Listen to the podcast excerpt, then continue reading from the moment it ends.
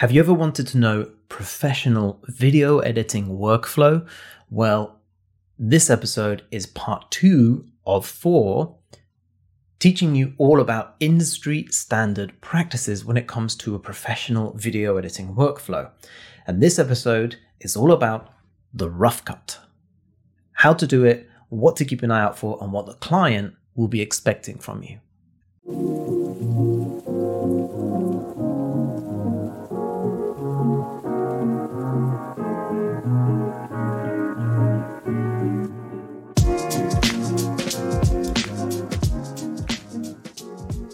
Hello, welcome back to another episode of the Video Editing Podcast with me, your host, Shiny. Thank you so much for joining me today. This series has proved to be pretty popular, and I'm really happy to bring you part two. The previous episode, if you missed it, was all about the assembly, the very first step in the four steps of a professional video editing workflow. So go back and check out that episode first so you have a good understanding of where we are at right now in the editing process, how to get to an assembly, and what an assembly actually is. This episode is the next stage in the process, which is the rough cut.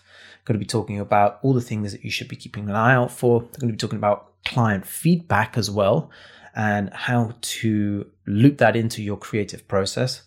And then part three next week is going to be all about the fine cut. And then part four is about the online. So these are the four steps of a professional video editing workflow. And we're going to break those down into all the different types of things you should be considering at each stage.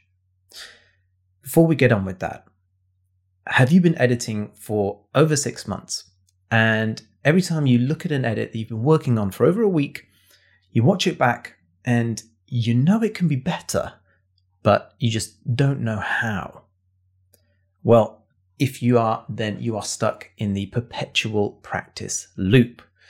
It was Einstein that said, the definition of insanity is to do the same thing over and over again and expect a different result. So if you are just practicing the same editing techniques over and over again, then you're not going to see any improvement in your editing. You have to have an understanding of all of the different editing techniques and how to do them. Once you do that, you'll be able to self critique your work, understand exactly where it could be improved, and work on it and improve it to make it a better edit.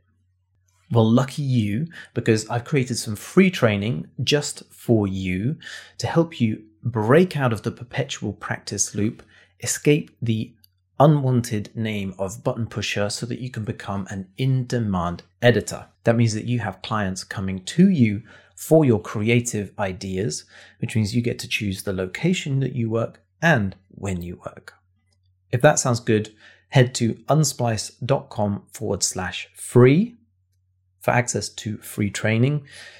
Register there, sign up for an account, and you'll get access to this free training. It's only 35 minutes and you'll learn how to break out of the perpetual practice loop so that you can become a better editor, a better storyteller, and have great clients coming to you for work.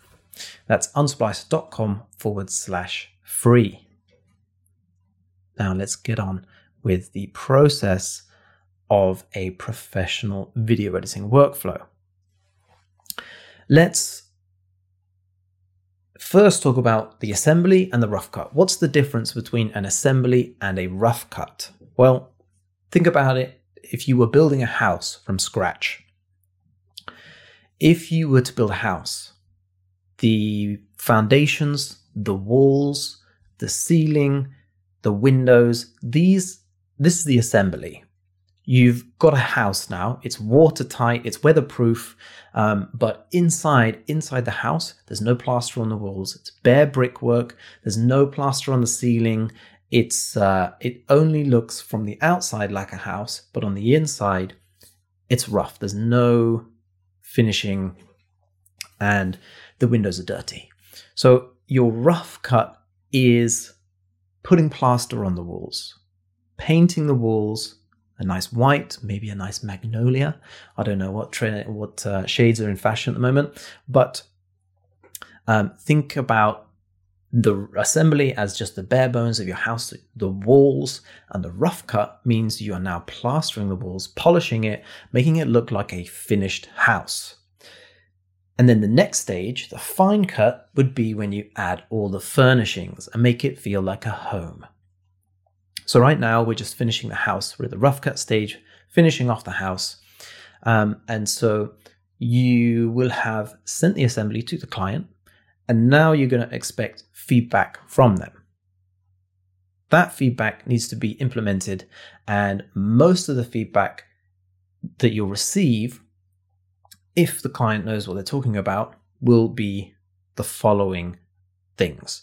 And these are all the things that you should be thinking about now, moving from the assembly to the rough cut stage.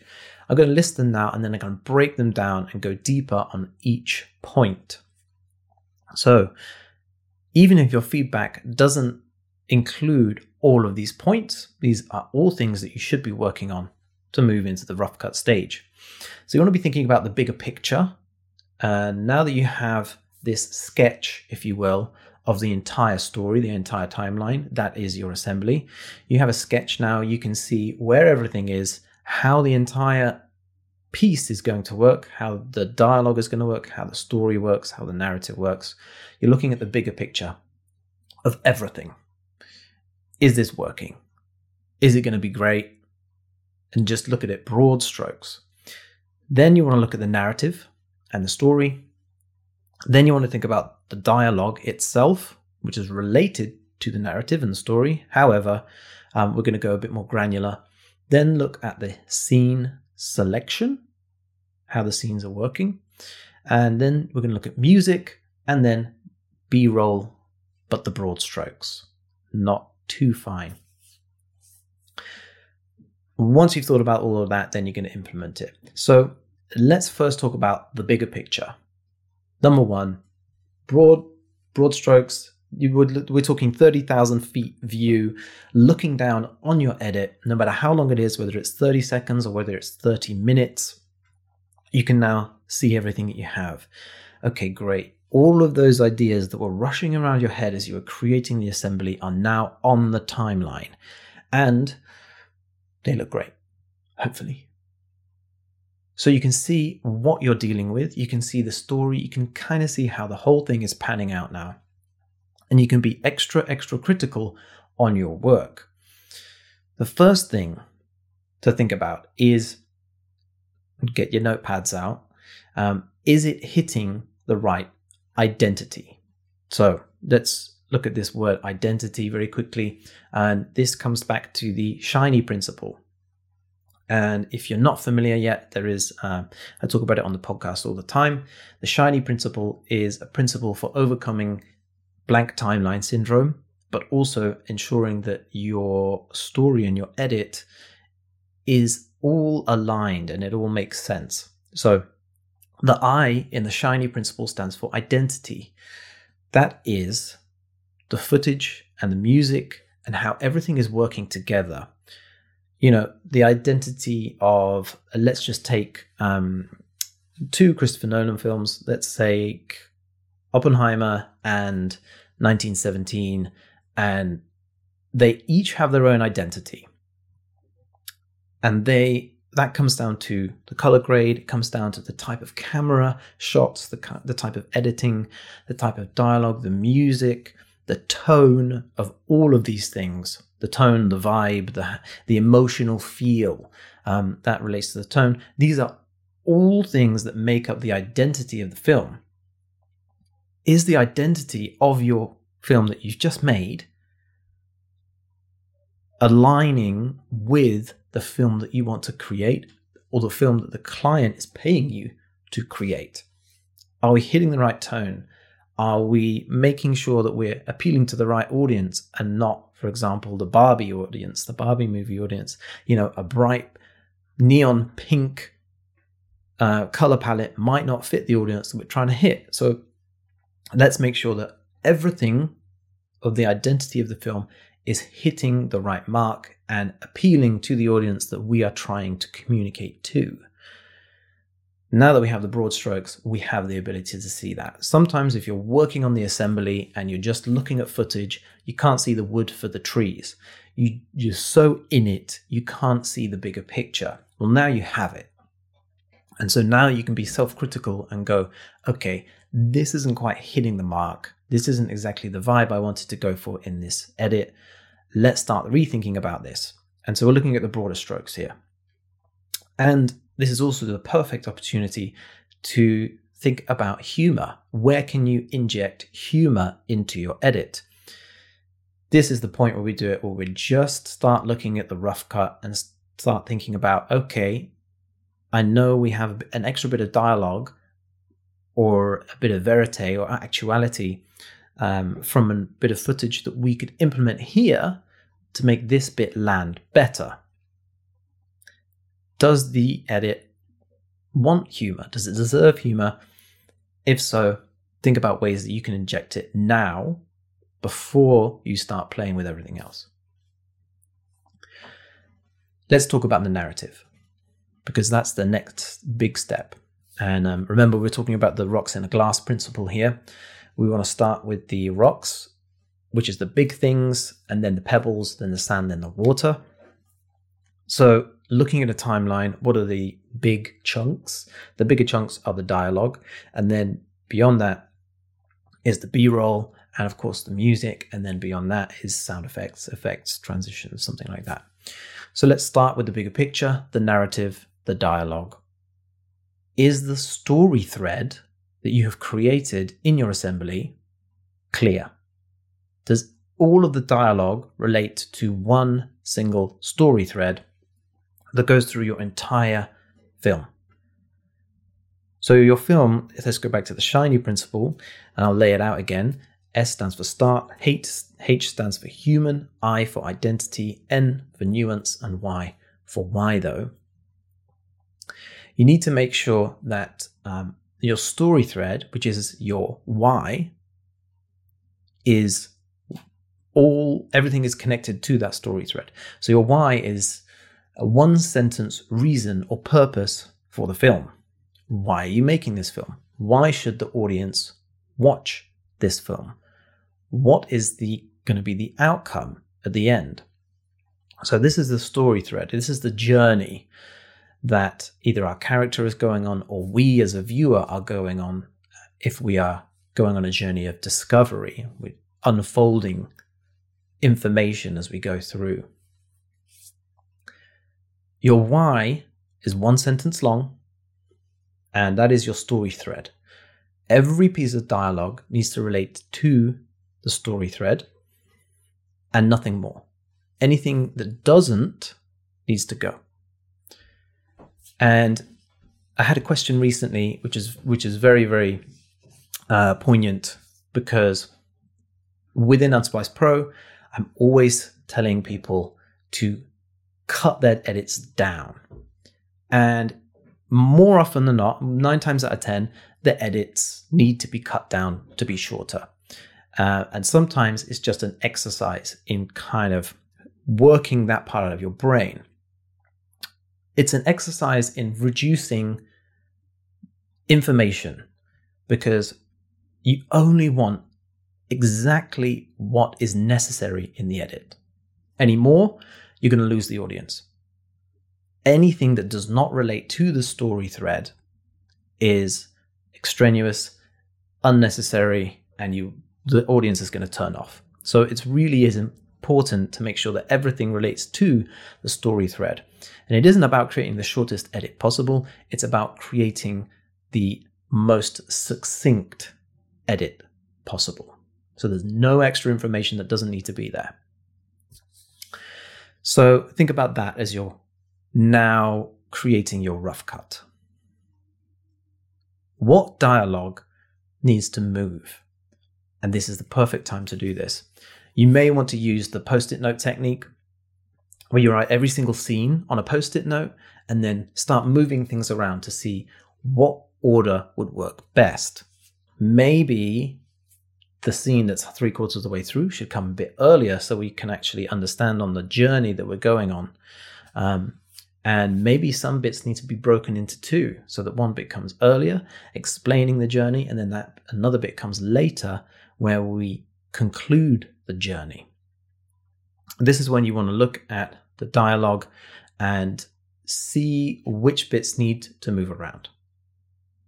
Another consideration is scene flow. How do the scenes flow from one to another? Does it seem natural that we are in someone's bedroom and then we're at a you know at the theme park a, on a roller coaster. Does that make sense, or are we missing a huge chunk in the middle where we need to show the motive for going to the theme park? These things need to be considered now. Now that we're at this kind of thirty thousand foot view, and we're going in a lot closer. And let's talk a little bit more in depth about dialogue.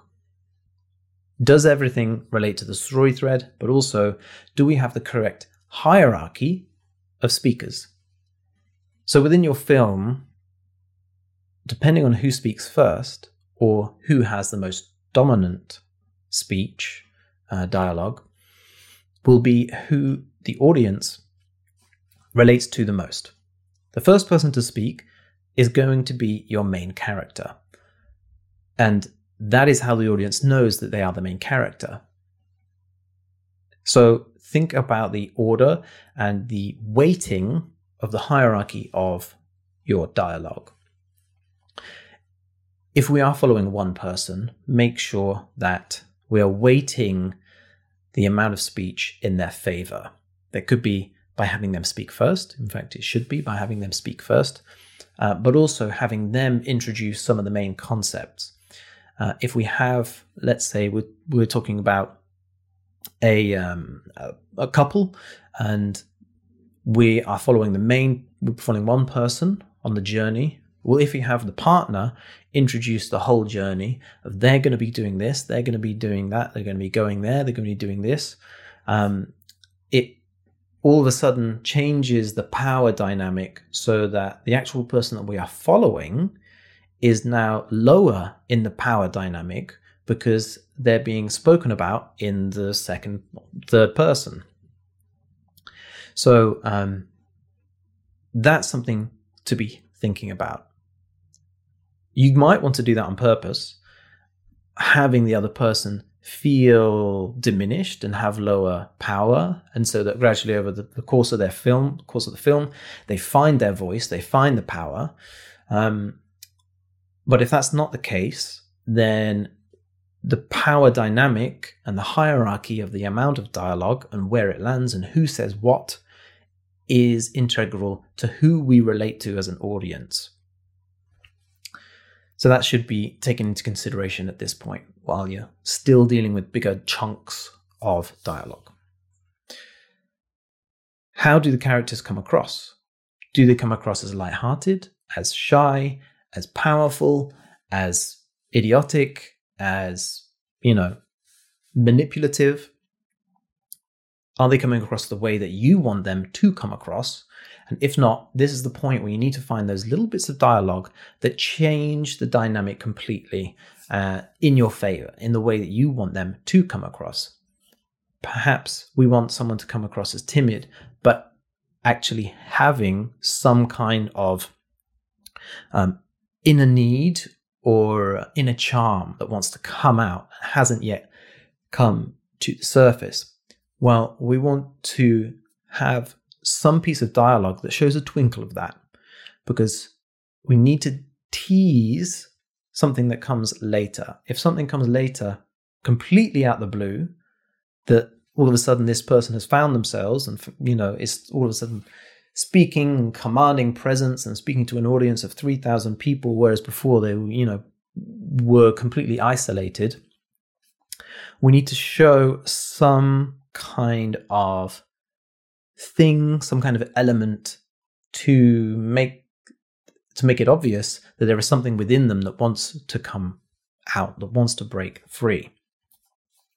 Um, because otherwise, the journey we won't empathize, we won't see them see this within them and see it unfold. So it's really, really important that we make sure that we have the characters come across exactly as we want them to. Another thing to think about as we're dealing with dialogue at this stage is do we have too much? Sometimes too, you can have too much dialogue. And let's look at corporate videos, which are almost entirely interview led, very much just talking heads, dialogue heavy, boring. Too much information, and you just kind of tune off after a while. Well, the same can happen with any edit, whether it's documentary, branded content, or commercial. If it's wall to wall dialogue and talking, then we're just going to tune off. We need some moments to process all the information and actually com- feel and empathize with the people, the characters that we are following on their journey. So build in those moments uh, and make sure that it's not too dialogue heavy. And I've touched on this, but it really is important to make sure that we do empathize with the characters. That's a big tick. That's a box that needs to be filled at this point. Because if, if we're just watching someone go about their daily routines, then we're not empathizing with them, then we're not going to want to see the journey through to the end we have to make sure that we are communicating empathy at this point because if we try to build that in later down the line in the fine cut, we're going to have a hell of a task to try and move all of our perfectly placed music and b-roll and everything else. So make sure you do it now at these broad stroke stages. Let's move on to scene selection. And it kind of goes back to narrative thing. We've touched on this before. Does every single scene serve its purpose? Does every single scene connect back to the story thread that goes all the way through? Any scenes that do not serve that purpose, they gotta go. Make sure the dialogue and everything that happens within that scene serves a purpose. That purpose might be a break. It might be, as we've said, we don't want dialogue heavy.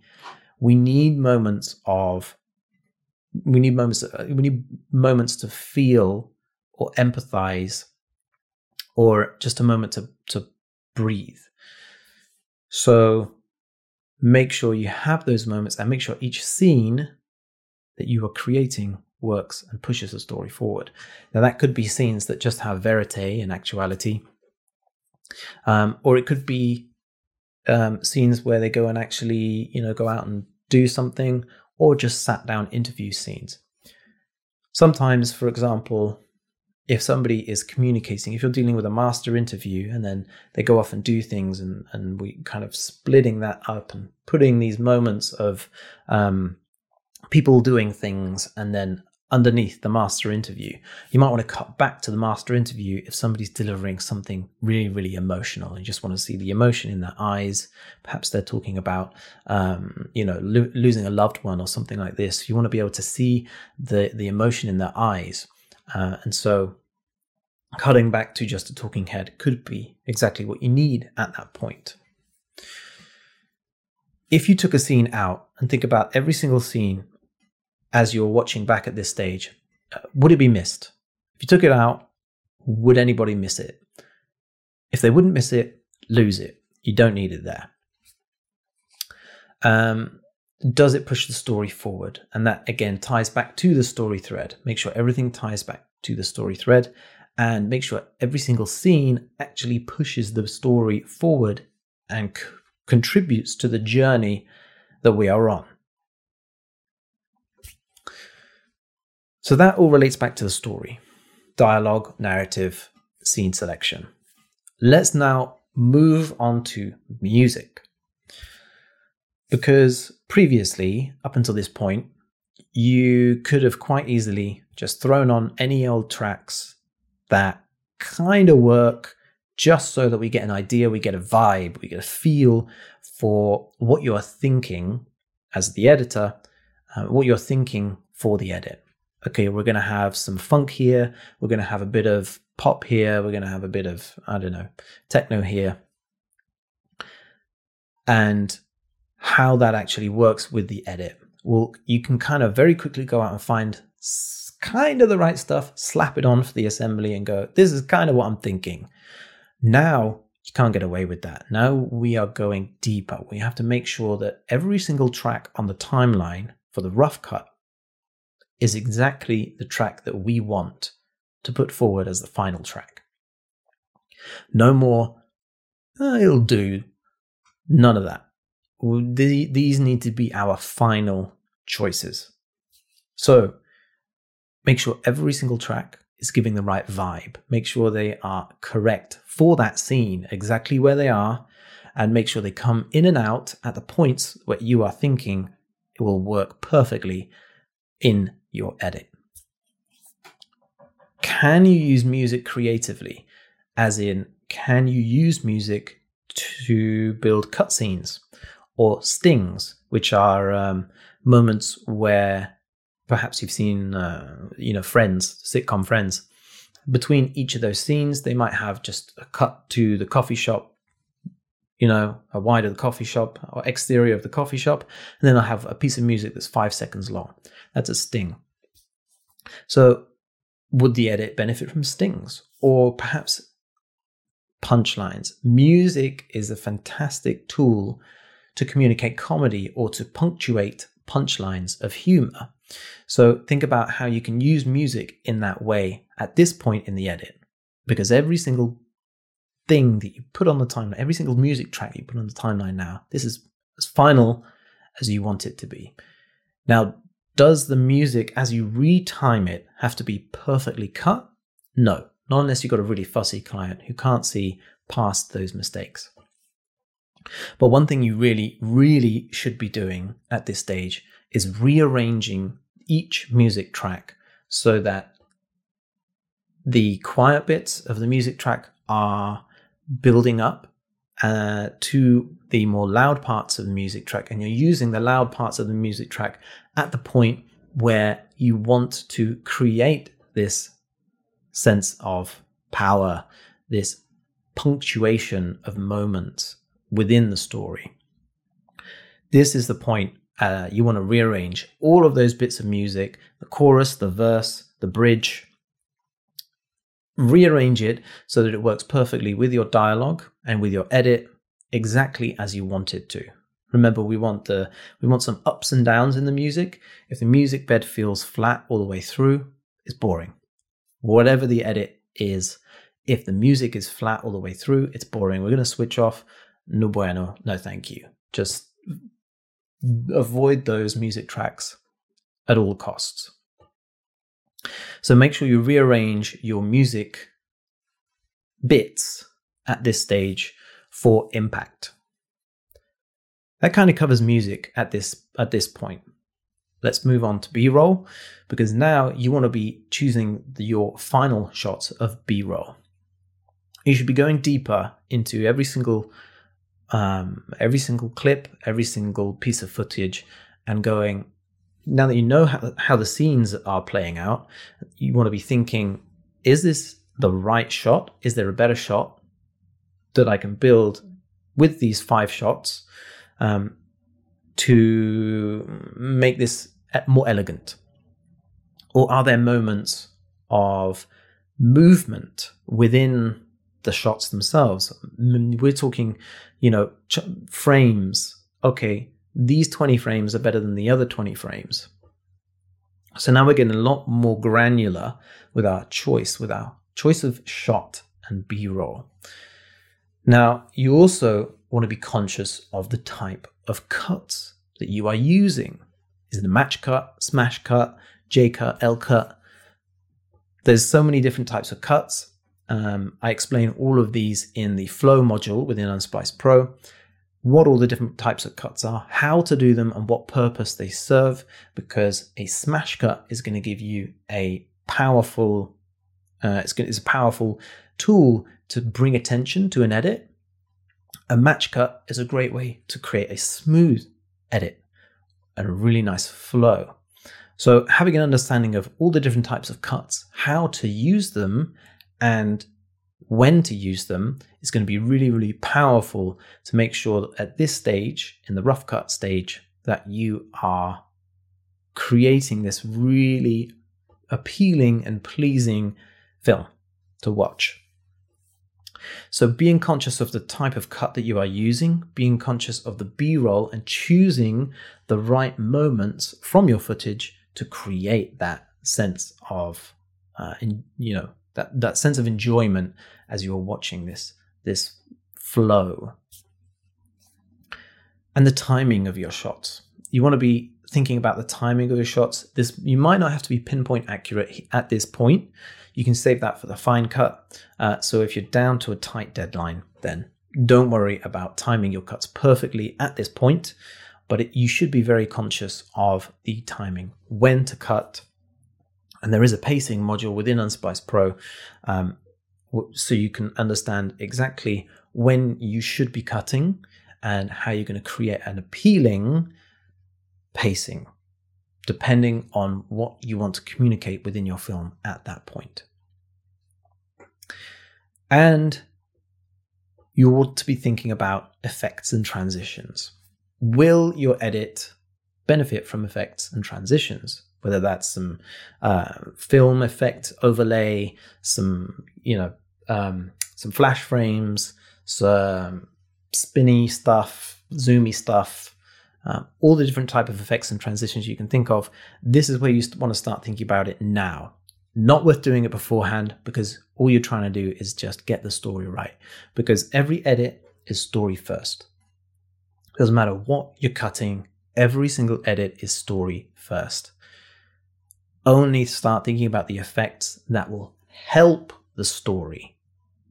The effects are not the story. The effects are not what is what can is keep people watching. The story is.